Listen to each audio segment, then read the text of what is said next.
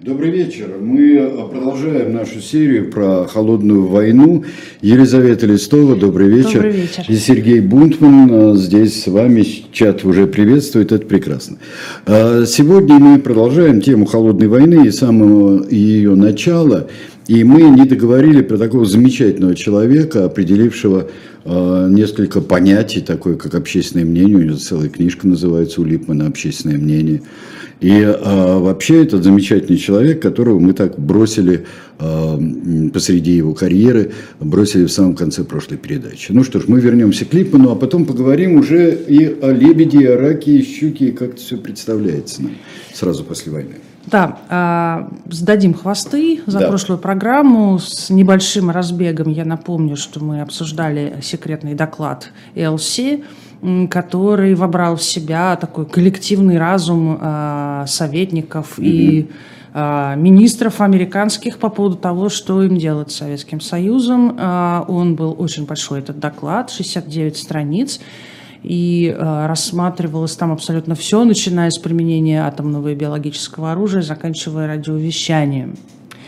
Э, доклад этот э, Труман получил в сентябре 1946 года, 12 марта 1947 он выступает в Конгрессе с просьбой о выделении помощи Турции и Греции, которой более не может помогать Британия. И этот частный, в общем-то, вопрос, а, тем не менее, дал ему повод сформулировать а, или даже, скажем так, произнести а, несколько фраз, которые потом будут называться доктриной Трумана. Основная мысль этой доктрины состоит в том, что Соединенные Штаты будут помогать всем свободным государствам, которые испытывают давление изнутри или извне. Свободным. Свободным. Mm-hmm свободным. Что такое свободное, тоже не уточнял. Да. У нас все время и проблемы уточнял, с определениями. Вот ни да. Лебедь не уточняет, ни Рак не уточняет, э, и Щука, тоже не, не уточняет. И Никто молчит. не уточняет. Да.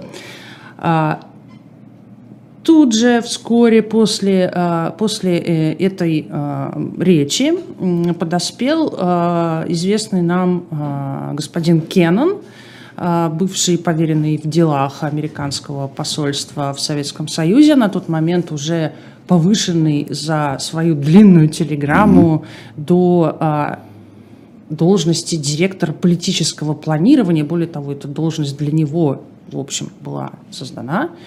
А к этому моменту, к а, июлю 1947 года, он перерабатывает эту свою длинную телеграмму в статью под названием «Истоки советского поведения» которой одним словом он определяет то, как должны вести себя Соединенные Штаты по отношению к Советскому Союзу. И его поведению. Да, и это одно слово – сдерживание. Но он не объясняет, как технически это сдерживание должно осуществляться. В связи с чем получает э, обойму критики из, наверное, главного калибра – американской журналистики, общественного мнения, а, собственно, кого и представляет этот главный калибр Уолтер, э, Уолтер Липман на тот момент. И вот он не поленился написать 12 а, или 14, по-моему, заметок, посвященных строго вот этой вот статье, которая была подписана буквой X, ввиду того, что Кеннон не мог обозначить себя ввиду своей высокой на тот момент должности – и, а, собственно, а, Липман громит по пунктам все это самое сдерживание с тем же самым вопросом, который возник... Который, которого мы задавали. Который мы задавали, как, каким образом, как это будет работать. Да. И вот он объясняет, да, угу. вот он объясняет, что Американская экономика – это не плановая экономика, ты не можешь распоряжаться кредитами, кому что продавать, а кому что не продавать, кому ограничивать, кому наращивать.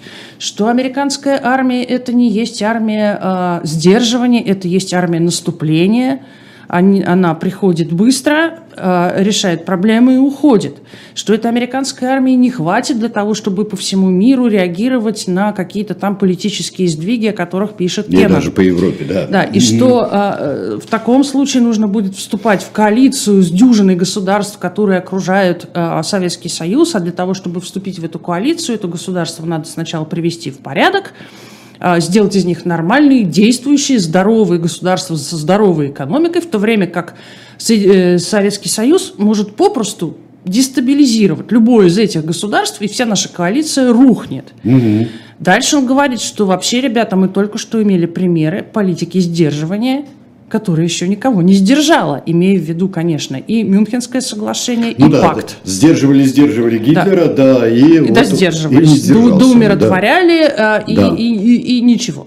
Угу. В общем, вот он вот так вот последовательно громит, но окей, как бы критиковать здорово, но он предлаг... у него есть предложение. Очень простое, а, как все гениальное. Вот что он предлагает? Не знаю, что. Есть идеи? Нет, ну у меня э, человек ненавистнический. Что-то, что очень простое. Бросить предлагает. бомбу, вот, и чтобы этого всего не было. Нет, а, а что? Вывести войска из Европы, все. Просто вывести войска. И пусть они там варятся, что ли, себе? Пусть, да. А, а, сейчас, момент, момент. Ну давай, давай. Вот, Значит, вот что он пишет. «Мощь Красной Армии, а не идеология Карла Маркса, вывела российское правительство за границы своей территории. Влияние этой армии делают волю Кремля несокрушимой внутри советской сферы влияния. Угроза, что Красная Армия может продвинуться и дальше на Запад, в Италию, в Западную Германию, в Скандинавию, дает Кремлю и компартиям Западной Европы ненормальное и нетерпимое влияние на дела европейского континента». Да. Дальше.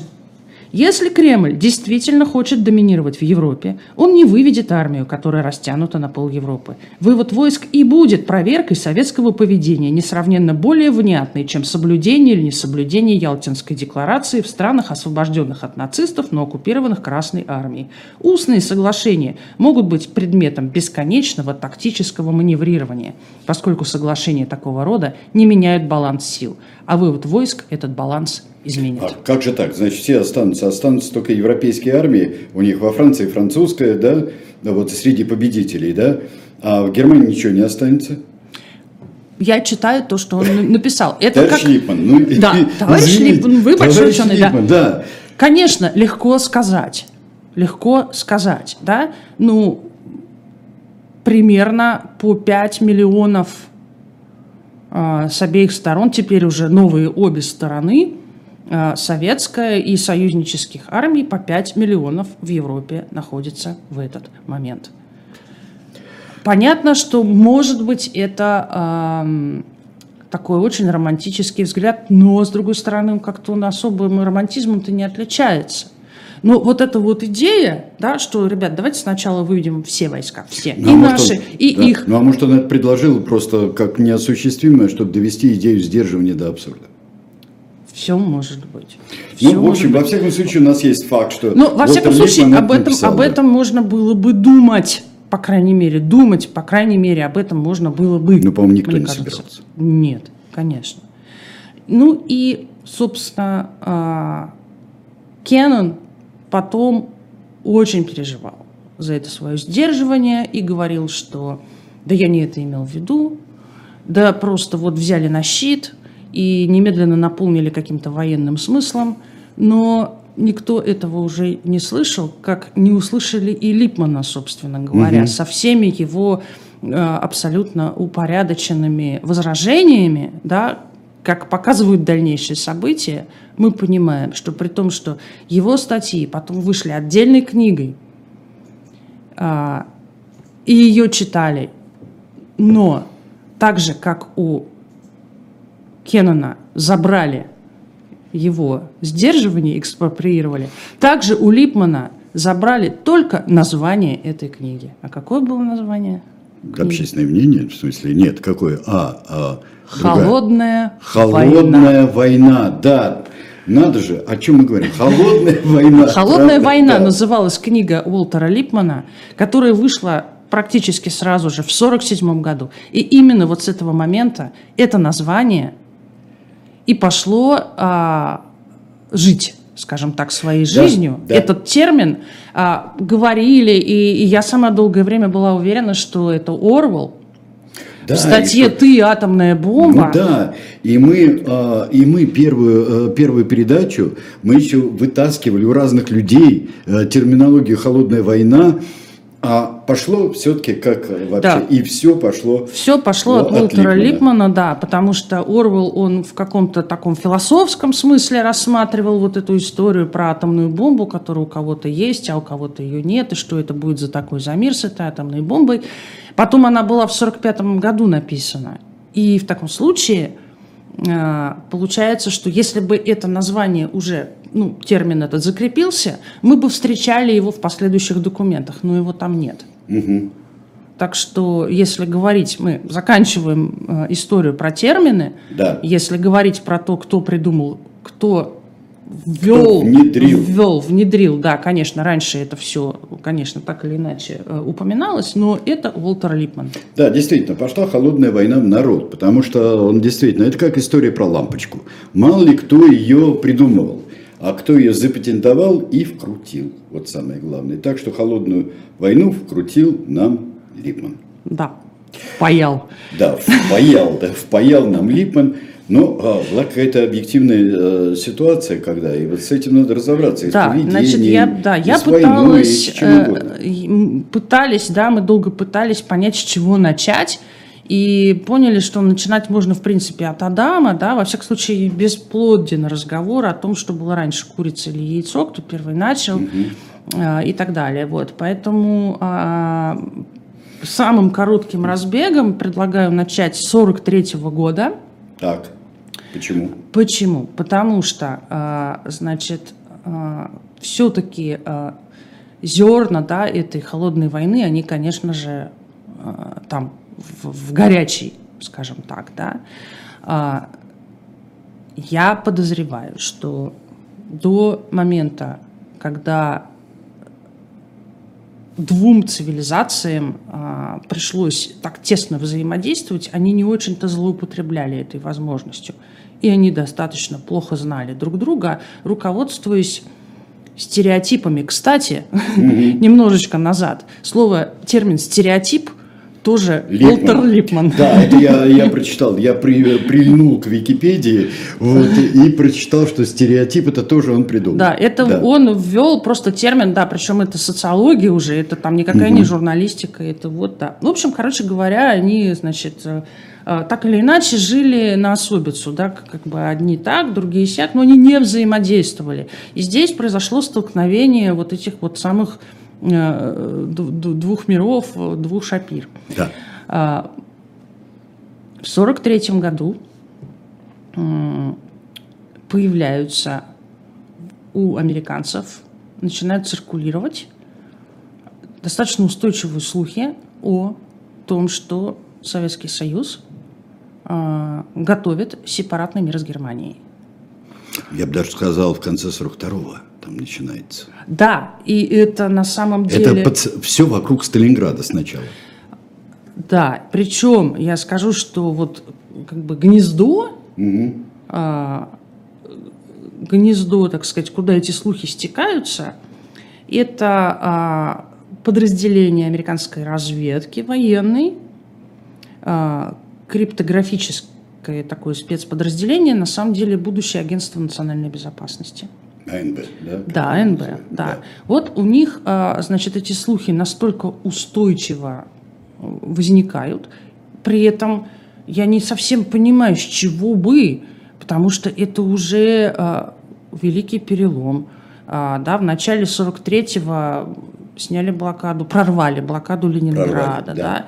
Да. Дальше, значит, э, Паулюса пленили, Сталинградская битва Э, значит, э, закончено, на Кавказе наступление. То есть, ну, переломилось откуда? Зачем бы вот эти самые э, сепаратные переговоры в этом... Логика, небось, вспоминает пакт. Небось, вспоминают э, всякие хитрости. Пакт, Союза. конечно, пакт вспоминают. Сейчас они все договорятся и ринутся на нас. Да. Которым очень тяжело в 42 и 43 годах. Ну, может быть. Но, во всяком случае, у меня такая завиральная возникла мысль, а почему я просто обратил внимание, где именно эти слухи а, наиболее беспокоящие, да, слухи настолько беспокоящие, что они вызывают действие. Это все-таки вот это самое будущее агентство национальной безопасности, это криптографы. И совсем а, там, ну, год тому назад они грохнули пурпурный код японский. Угу. Они читают э, японский штаб в переписке с их посольствами в Германии, в Хельсинки. Ну, как вариант. Смотри, ну, как вариант. Здесь есть вообще поразительные совершенно истории про это, про э, сепаратный мир, про боязнь сепаратного мира. Значит, это, это по всей Европе, особенно там в оккупированной Европе, шастает этот слух. Сначала по Сталинградам э, шастает. Вот сейчас они договорятся и все повернут. В 1943 году. Сейчас они договорятся и все повернут. Вот в Курске столкнулись. Но самый поразительный, это забегая чуть-чуть вперед, это июль 1944 года. В июле 1944 года, когда уже Красная Армия прет и прет, и здесь прошел 20 июля прошел следующий слух, что а, Красная Армия приостановилась, Красная армия ждет, что вот сейчас в августе точно будет э, сепаратный мир, и англичане послали Штауфенберга, чтобы убить Гитлера. Я тебе привожу подлинный французский слух. Типично французский слух. Ну, это, а, это французский слух, очевидно, такой, как бы, тот из, из, тех, из тех слухов, да, которые да. сопровождают а вот любые говоришь, что это вот какие-то АНБ, что это великие события. Это, эти сведения приходят в очень серьезные учреждения. Да. И, значит, в этом серьезном учреждении организуется маленькая группка, которая, которой дано задание работать с русскими кодами. Каким образом? С начала войны американское правительство оставляет себе копии всех шифрограмм, э, входящих и исходящих из Соединенных Штатов. Всех вообще, в том числе и советских. Все торгпредства, э, посольства и, и так далее, и так далее. В общем, все эти шифрограммы у них есть. И они начинают э, пытаться ломать этот код. Этот проект будет иметь очень много разных имен. В конце концов, он будет называться Винона. Винона. Винона. Угу. Красиво. Очень. Это, э, этот проект даст свои результаты, о которых мы будем говорить несколько позже, потому что первые результаты появятся только в 1946 году. Там не будет выявлено никаких следов сепаратного мира. Но его и не было вообще. Его и не было. Но то, что они выяснили с помощью этой Виноны, будет покруче сепаратного мира. Но мы будем говорить об этом в свое время. Вот. Просто Хорошо. сейчас да. даже важно не, как бы не результат этого проекта, а само намерение, само вот ощущение, ощущение на измене. Ощущение а, зыбкости этого союза, ломкости. Ну, ну, не то чтобы, да, ну, ну, с другой стороны, не спецслужбам положено во всем сомневаться. Но тот факт, что они начинают эту работу, они собирают эти э, шифрограммы и начинают э, вот это вот безумное раскодирование – это, ну, как бы, это такой значок, да, бояться. Угу. Попутно, а, значит, в, 40, в, в том же 43 году а, ФБР а, инициирует расследование под названием «Аппарат Коминтерна», где а, они выясняют связь между а, шпионажем коммунистами. И... Что-то они позднее, поздненько э, они занялись? Я не знаю, что они делали до этого. Я знаю только, что вот в сорок третьем году Гувер начинает вот эту историю, и у них где-то там к концу э, сорок четвертого года готов что-то типа называется это краткий отчет. Опять и, и, и он и, и 60. 600 страниц. 600 страниц. Но в тот момент никто не хочет иметь с этим дело, потому что мы в войне, мы воюем, они наши союзники. Но, так сказать, материальчик копится уже. Да? Вот. Что с нашей стороны? С нашей стороны второй фронт. Давайте второй фронт. Самая большая головная боль – это второй фронт. Его ждали в 1942 году. Черчилль э, рассудил, что сначала Северная Африка. Его ждали в 1943 году. Италия. Италия. А чем не второй фронт говорят, говорили они. А, Ну а чем не да. второй фронт? Ну, Италия. а тут опять-таки, а мы знаем, как себе представлял эм, Сталин второй фронт, что он имел в виду под вторым фронтом. А бомбардировки бесконечные, да, которые просто вот, вот эти самые, э, которые из точечных довольно быстро превратились в ковровые бомбардировки э, Германии э, британцами, американцами, да, Дрезден, вот это все.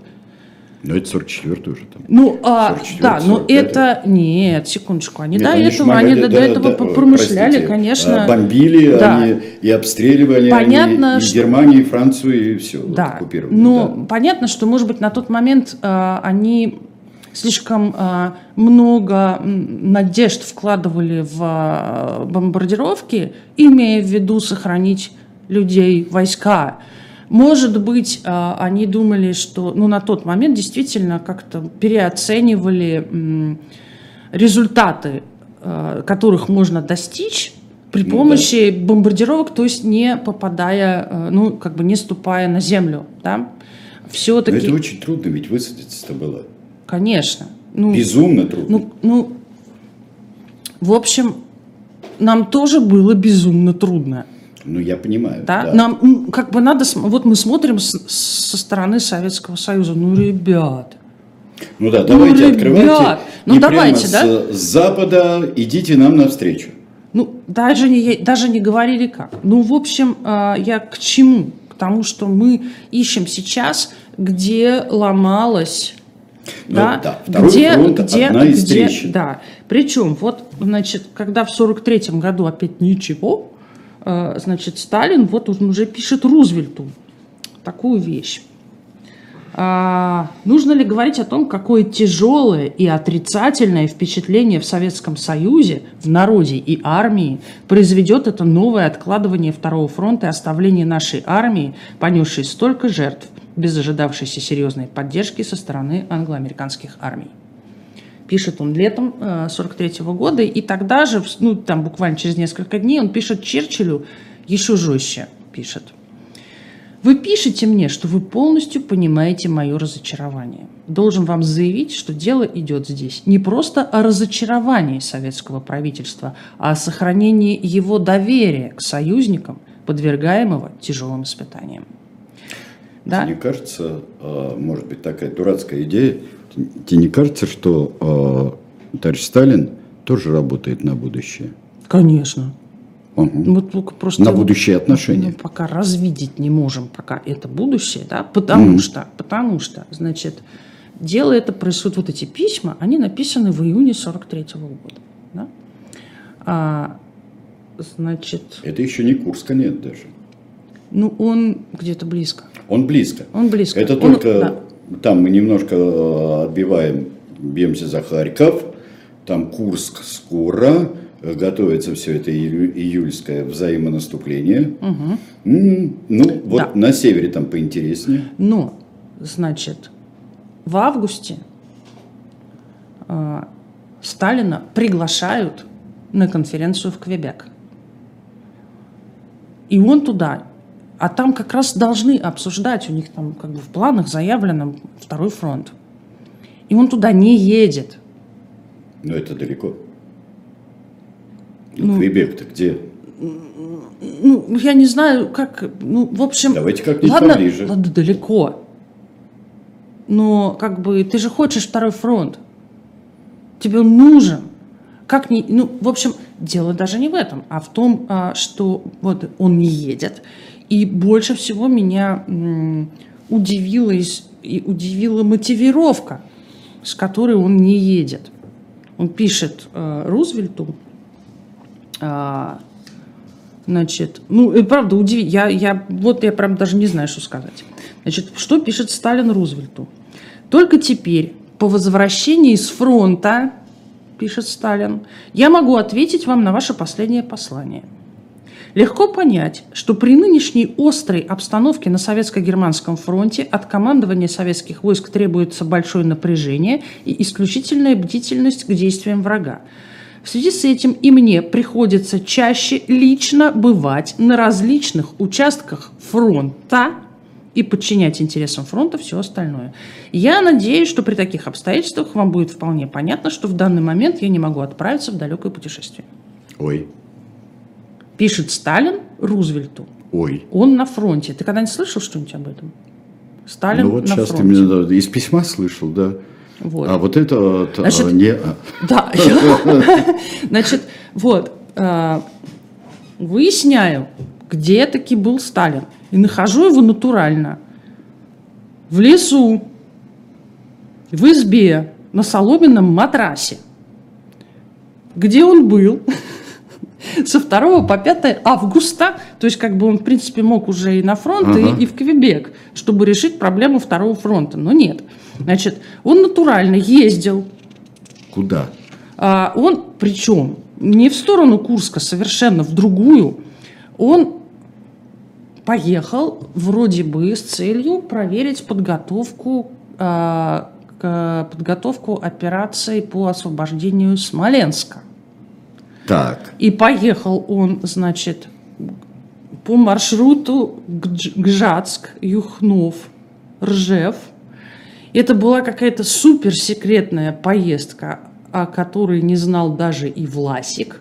Я думал, какая-то вот из серии... вот, Власик даже не знает. да, значит, я думаю, вот что-то из серии вот этих французских слухов. Ну нет, э, как бы старожилы помнят в тех краях, что он приезжал, э, что, э, значит, действительно ему там э, вроде как Серов все это организовывал, ему эту поездку, что там Серов? да, присмотрел какой-то сельский домик, там ему натурально, на- значит, на- набили сеном, свежим сеном матрас, организовали кровать. Он вызвонил Соколовского, чтобы тот приехал ему доложиться. А, Сказал, чтобы поставили в соседней комнате, значит, бутылку вина и фрукты. Бутылку вина поставили, потом выяснилось, что закусь вся, э, значит, не доехала и якобы была разграблена бандитами. Какими бандитами? Они не представились. Я не знаю. Какими Ну, бандитами? то есть, в общем, такая вот история. И, в общем, вот он так вот съездил, Ага. при том, что там до фронта было километров 150 до линии фронта на тот момент. В общем, вот так он три дня поездил, значит, э, по, по этим самым деревням. А, Дело кончилось тем, что в последнем доме там э, попросили какую-то женщину освободить этот дом, сказали, что там будет жить генерал. Она долго ругалась, а потом как раз она всем рассказывала, в моем доме жил Сталин, есть Ага. ее Ну свидетельство да, да, да, есть, Сталин да, в так и сел в. Тверской Да, области, да. Вот. да. И они, когда уезжали из этого дома, а Сталин сказал, что надо хозяйке, ну, как-то заплатить. В общем, ей дали 100 рублей, он поехал в Ой, Москву. какая просто, просто до слез история, да? Ну, Виссарион Иванович, как это самое, как э, э, у нас всегда артист Борис Андреев встречает. Виссарион Иванович, ой, извините, да, Да. Иосиф Вот, Виссарионович, в общем, да. заплатили 100 рублей тетеньке и поехал в Москву. Это Ну. вот, такая, вот такой выезд на фронт. Но Но в Квебек, правда, непонятно, как добираться. С Дальнего Востока, что ли? ну как-то же добирались люди. Хорошо, а Рузвельту в Тегеран легче было? Он вообще, между прочим, не ходит. Он ездит в коляске, а ему там 11 тысяч миль или что-то в этом духе. Он же как-то добрался. Вопросы, которые стоят на повестке дня, да, это открытие второго фронта, которое в отсутствие Сталина таки подтверждается на май, тогда май 44 года. Ну, их обсуждает а, Рузвельт с Черчиллем. И у нас никто не поехал, даже представителя никакого не было, потому что это... Я не нашла ничего такого, да. Мгм. И главное, что на этой же самой Квебекской конференции там присутствовал кто-то из Китая и был, ну, Канада был премьер канадский, ну, он, Маккензи. хозяина был все-таки. Это все Секундочку. Еще... Нет. Они там, в Квебеке, договариваются о том, что с этого момента они начинают совместно заниматься разработкой атомной бомбы. Совместно. Америка, Британия, они объединяют проекты. Да? И Америка и Британия. А Канада, она, как, как сказать, как сырьевая база, потому что там тяжелая вода и там уран. Хм. Да. Вот ровно в этот момент, пока, то есть какой соломенный матрас? Карл! Нет, какой соломенный матрас? матрас. А ты серьезно думаешь, что а, вот если бы Сталин, скажем, взял бы и сказал бы, а ну его, и полетел бы в Квебек, то ему там бы тоже про атомную бомбу рассказали. Ну, мы же сослагательное наклонение не наша ну, да, сила. Да. Так, да? Что, так что давайте... Ну, вопрос друг... личного присутствия надо напомнить, давайте, что друзья, они... мы отметим это просто. Да, по, просто надо галочку, сказать, что да. они с Рузвельтом на тот момент еще не встречались вообще физически. Они обмениваются письмами. Для них это просто вот бумага. Угу. Да? Нет, они понятно, что э, там Сталина вытащили такие в Тегеран. Ну, это был уже конец ноября 43 -го да. года, то август, то есть как бы весь ситуация. условный, весь и другая ситуация на фронтах, и как бы вот сезон, сам сезон, да, он уже все, вот зима, все, мы смотрим в глаза зиме в любом случае. А что касается этой самой, этого самого договора про совместную разработку атомной бомбы, ну, естественно, мы немедленно об этом узнаем а, через Клауса Фукса узнаем. Фокс работает. Да. Вовсю, давно, да? конечно. Давно работает. Ну, конечно, там уже как 30 еще какие-то года началась вся эта история. Да? Вот. А, что дальше из... А, из трещин. Из трещин. Ага. Из... Э, СССР боится сепаратного мира союзников с Германией. Прямо в 43-м уже году все время боится, что они остановятся. Нет, это, это, ну как, а, я не прослеживала, э, понятно, что все держат ухо востро, но а, в 1944 году для этого появляются ну, самые, что ни на есть, а, очевидные доказательства в виде операции Sunrise, да, «Восход», и переговоров Алина Далиса с Карлом Вольфом, генералом ну, да, СС. Это мы, а, по, мы кино смотрели, да. Да, по поводу, да. мне, в принципе, да. значит, да, на всякий случай я напомню, да, что это переговоры о капитуляции немцев а, в Северной Италии, а, как бы отдельные переговоры про отдельную капитуляцию. Другое дело, что они начинались а, начи... немцы их начинали с тех позиций, что, ребят, давайте мы здесь капитулируем, а, но мы капитулируем с оружием, и все наши 800 тысяч войск уходят в Австрию воевать Красную Армию. Стоп, стоп, стоп. Это а, они с этого начинали, понятно? Они что... с этого начинали. Вольф а, пришел, когда а, стоп, значит, Вольф туда пришел в Италию, а, когда Муссолини уже отправили за решетку уже когда капитулировала Италия. Да, да, да, да, да, да, ага, да конечно. Да. Это же речь идет о капитуляции немецких армий. А немецких не... армий, правильно, да, да, да. Потом уже э, Муссолини похитил да. Скорцени, да, потом привезли Республика Сало, и э, немцы оккупируют Ломбардию и все. Да, да. да. Вот. Угу. Это начинается в 1944 году, причем э, не знаю, насколько это важно для понимания э, вот этого конфликта, который зреет.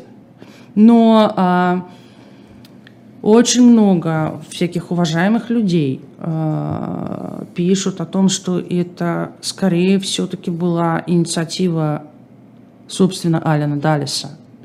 Потому что он представлял достаточно новую разведслужбу, созданную при комитете штабов. То есть там как было устроено? У у американцев. У них была ну, ФБР отдельно, да, но что касается армейских разведок, значит, у них была армейская разведка и флотская разведка. Все это работало. так или иначе. Потом для как бы систематизации, централизации всей этой информации, которую нужно доносить до штаба, да, создали вот такую вот надстройку в виде значит, управления стратегических служб, так называемых. Да? И э, возглавлял ее Донован. Э, Ален Далис был, соответственно, отправлен в Берн, э, где держал, значит, свою лавочку. И, в общем, не сильно скрывал, кто он есть такой. Но э, история в чем? История в том, что эта служба новая. У разведчиков все поставлено, и им, вообще говоря, оно не надо. Вот это УСС оно им не надо. Они как бы могут работать и без вот этой Итак, вот надстройки. А, а, а они хотят э, показать свою полезность еще. Конечно. То есть ага. Далису обязательно нужен какой-нибудь результат, желательно mm. крутой. А да? тут... Э, Доновану тоже нужен результат, потому что, ну, потому что э, эта служба новая, а война идет к концу, это все понимают прекрасно да, и им нужно бороться как бы там за строчку в бюджете, за положение, там, за все на свете. Поэтому им нужно что-то предъявить. И э, вопрос у меня еще на будущее, у меня нет ответа, есть только вопрос. Об этом писал и Кеннон, об этом писал и Липман, э, что в отличие от м, Советского Союза, где абсолютно централизованно принимаются решения, э, в Соединенных Штатах каждое ведомство ведет свою игру. Угу. И они как-то вот так вот взаимодействуют, исходя из там, как, как-то они умудряются, да, вот эти всеобщие свои интересы увязывать. То есть даже настолько, что мог Далис вот по собственной инициативе э, вести какие-то переговоры с Вольфом? Мог. Мог. Ну, даже вот та самая Винона, о которой mm-hmm. я упомянула чуть раньше, о, о ее существовании не сообщали президентам ее курировал в какой-то момент э, ФСБ, о, господи, ФБР. Да-да-да. Ошибка, ошибка, ошибка произошла. Да, Значит, курировал ФБР. В какой-то момент, значит, подключилась ЦРУ, которая вырастет вот такие из этого управления стратегических служб, ну, чуть позже. Вот. И а, вот это как, вот, что называется, инициатива на местах. Получается. Ну, получается. Но ну, все равно это, э, все равно, в принципе, этого не произошло. Этого не произошло. Но у меня вопрос, а в Советском Союзе существовало понимание того, что а, институты, ведомства и министерства в Америке работают иначе, чем они работают в Советском Союзе? Я, у меня нет ответа. Ну, вот эта вот принципиальная разница между жесткой централизацией и вот этим вот как это, как это называется, конструкция мягкая, гибкая, да, ну, которая вот как бы, mm-hmm. да, не свинчена намертво, а которая за счет своей Но... Ну, гибкости как раз держит а, баланс. А, ты понимаешь, вот, я, э, знал я... про это кто-то или нет? А, дело в том, что мне не кажется, что это понимали по-настоящему. У нас система принятия решений. Дело в том, что даже а, с переговоры с нашим визави нацистской Германии вот до войны, 39 год, 39-й, 40 когда Молотов ездил там, они, они не очень понимали, насколько э, самостоятельно, например, Риббентроп. Что Риббентроп проводит свою политику, и э, совсем ее не так видят э, и Геббельс, и другие деятели идеологические, и политические. Даже это э, не было понятно. А в уж таких странах, как Великобритания и Соединенные Штаты, мне кажется, это было за пределами, за пределами, но это мы в разные эпохи видим, ну, что да, это за просто... пределами понимания. Ну, ну, это важно, да, потому что, а, потому что, да, там, между прочим, э, Труман что-то такое писал по поводу того, что э, да ничего мы такого не хотели, никакой капитуляции там, да, у них же была очень угу переписка жесткая со Сталиным, а, и, к сожалению, это было последнее, по сути, о чем они переписывались. Ну, они, да. Потому что Труман... На это есть всегда вопрос врет, скрывает. Ответ всегда есть. У стороны, которые пишут, что мы не хотели. Ну да. Безусловно, безусловно. Я не, не хочу там это за чистую монету а, сейчас все выдавать, но в любом случае а, эффект от этой операции, ну, объективно, да, они, по-моему, 29 апреля а, подписывают сам этот договор, и 2 мая они должны прекратить боевые действия по этому договору. Да, мы забыли сказать, между прочим, про то, что в какой-то момент, конечно, Гарриман информировал Молотова о том, что вот ведутся такие переговоры. Молотов сказал, ну окей, ну, только чтобы наши там... да? Да, да, да. Ну, угу. давайте пусть наши приедут и переговаривайтесь себе. Но наши не были допущены на эти переговоры вообще. Какого-то там 16, а, по-моему, марта а, им отказали в участии то время как э, Вольф таки приехал и таки вел переговоры с э, английскими и с британскими военными уже о деталях. Чего, спрашивается, да? Вернусь. Значит, 29 апреля они подписали эту бумагу, 2 мая а, они должны прекратить боевые действия. Что тут прекрасно? Прекрасно совпадение дат, потому что 2 мая безо всяких договоров и переговоров капитулирует гарнизон Берлина – Берлинский гарнизон. Берлинский гарнизон капитулирует ровно 2 мая. И чего добились? Гитлер помер накануне, да. да? Эти капитулировали. Шухер подняли результат. Испорченные отношения. И, в общем, никакой пользы, кроме Штирлица, ну, правда. Ну да, да. Ну, я лично не верю. Может быть, я не права. Да нет, я, я, я тоже в этом не вижу, но да, я всегда допускаю, что во всех этих чудесных и гигантских историях а, Второй мировой войны и таких событий, что здесь есть а, масса всевозможных недоговорок, недопоняток и, и случайностей, которые воспринимаются какой-нибудь другой стороной страшно всерьез. Когда просто не дотумкали, а что он со мной не поздоровался? Здоровались уже, да? И вот из этого делается целая история. То есть это по кирпичику, вообще такая же великая политика, по кирпичику делается из массы всех, всевозможных э, недоговорок и случайностей. Ну, ну вот, заметили, отметили. Так, вот здесь вот э, переговоры с Вольфом, операция Sunrise, мы от, э, отметили, э, что это такое. Вот. И трещинки проходят все время. И уже они не прекращаются с этого времени. Да, но это тяжелый был удар такой, да, ну, как бы моральный, особенно вот недопущение э, советских представителей на эти переговоры. Ну как? Ну как? Ну договорились же, да?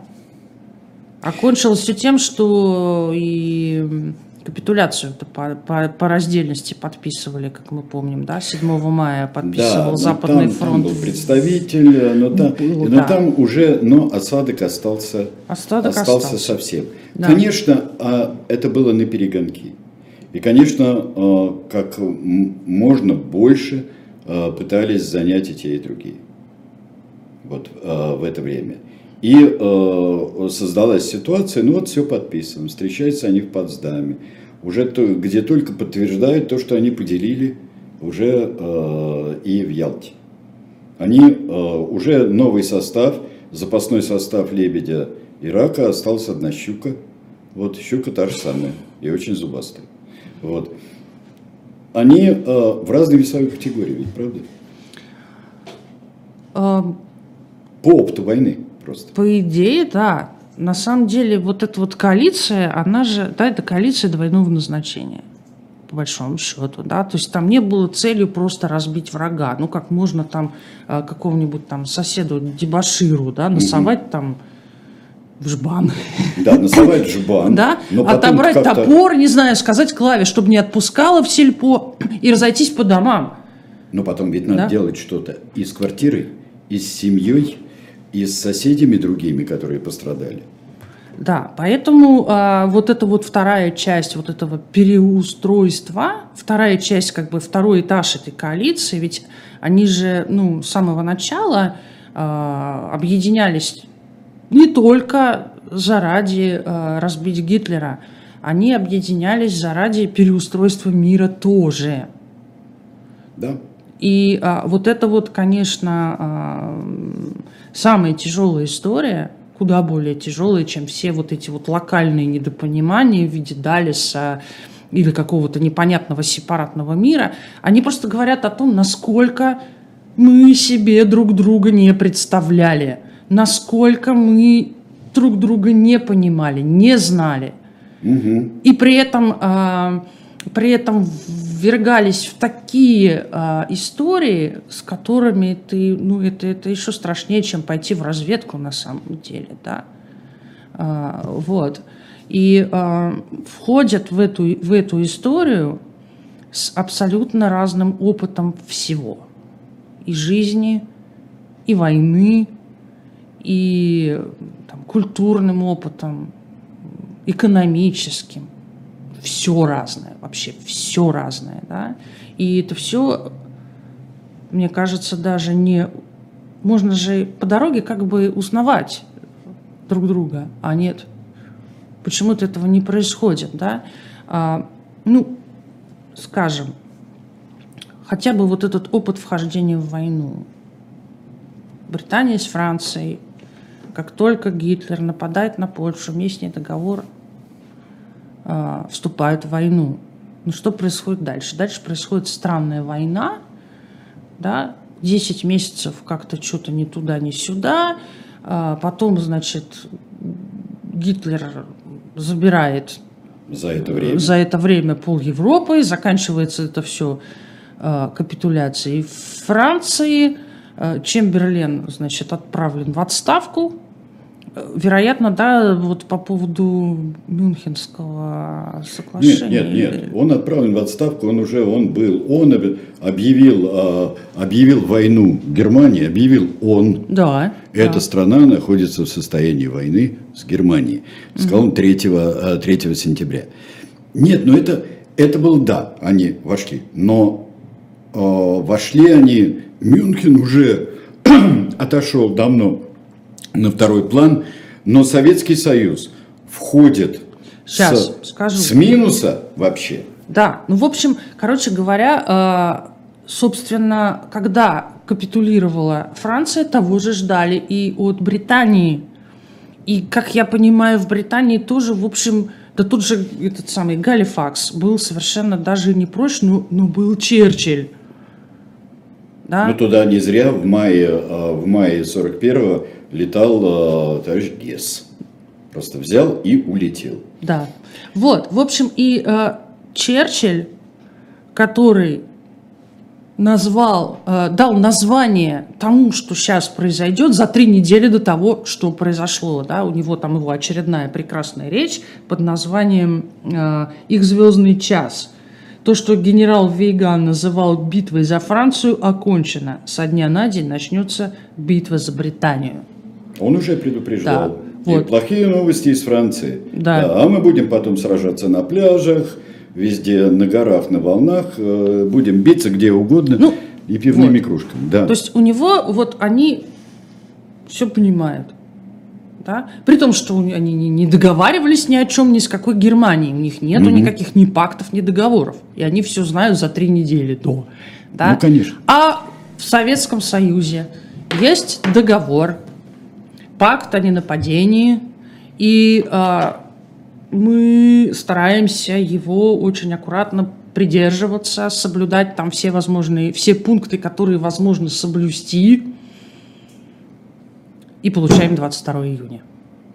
Да, э, при этом э, полностью еще уверены, как получается из документов 1940 года, из переговоров Молотова и Гитлера, когда, из которых и выросло подписание уже плана Барбаросса, уже э, выросло, что э, переоценили свою нужность и необходимость для Германии. Мы настолько нужны, настолько не хочет второго фронта, еще сражаясь с Англией, то вряд ли он пойдет. А то мы еще можем и ударить, когда нужно, когда захотим. Ну, это тоже вот э, да, вся ну, история. Просто вот надо, надо сравнить, да? То есть, как бы Черчилль, который там провозглашает эту битву за три mm-hmm. недели до ее начала, и Сталин, который после 22 июня, его нет, он исчез. Он Но... молчит.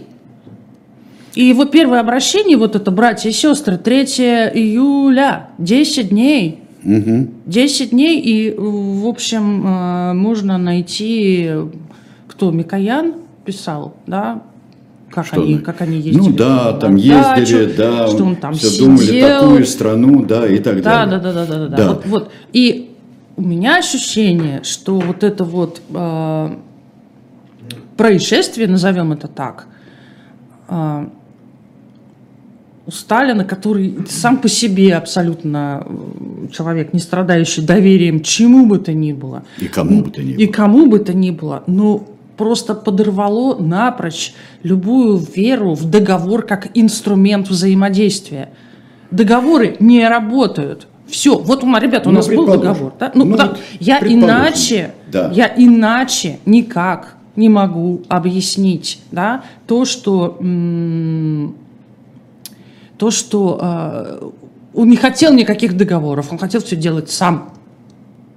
Может быть, а, может быть, это только повод так объяснять. Хотя я не... Ну, он же все время говорил, что нам не нужно повторение 22 июня. Понятно, что генералы всегда готовятся к прошедшей войне. Но здесь повод железобетонный.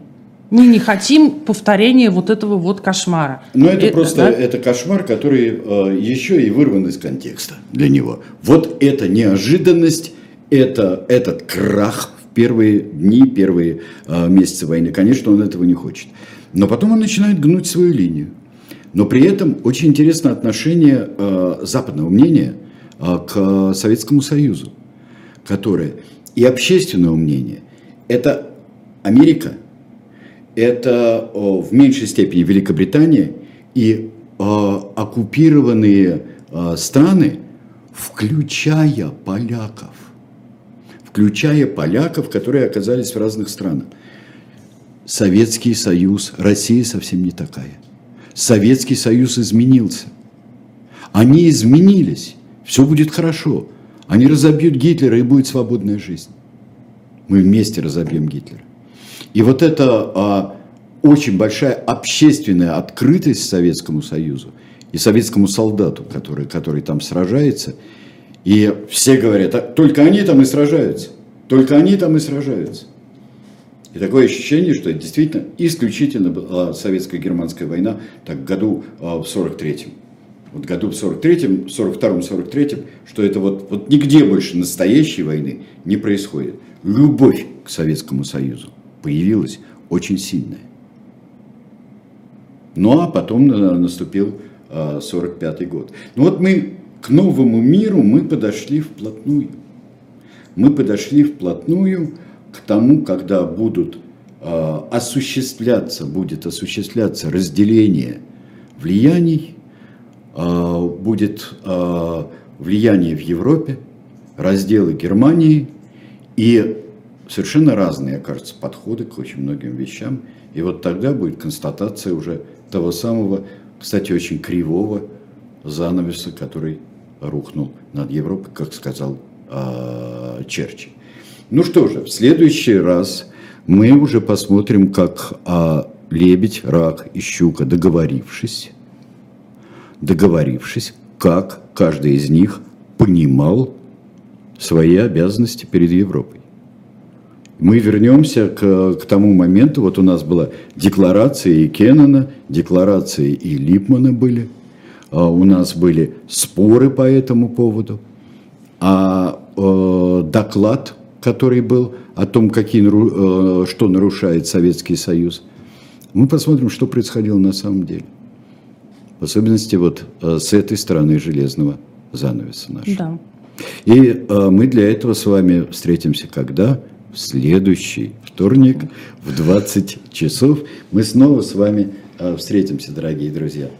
Э, Елизавета Листова, Сергей Бунтман и «Холодная война». А что сейчас нас ждет? Нас сейчас ждет Екатерина Шульман и Максим Курников. Они уже стали людьми мемов, уже мемов, картинок каких-то, уже совершенно народные герои. И вот российские власти считают иностранным агентом Екатерину Шульман. Ну, будет программа «Статус» и вас ждет буквально через 5 минут. Спасибо большое всем. До следующего вторника. До свидания. До свидания.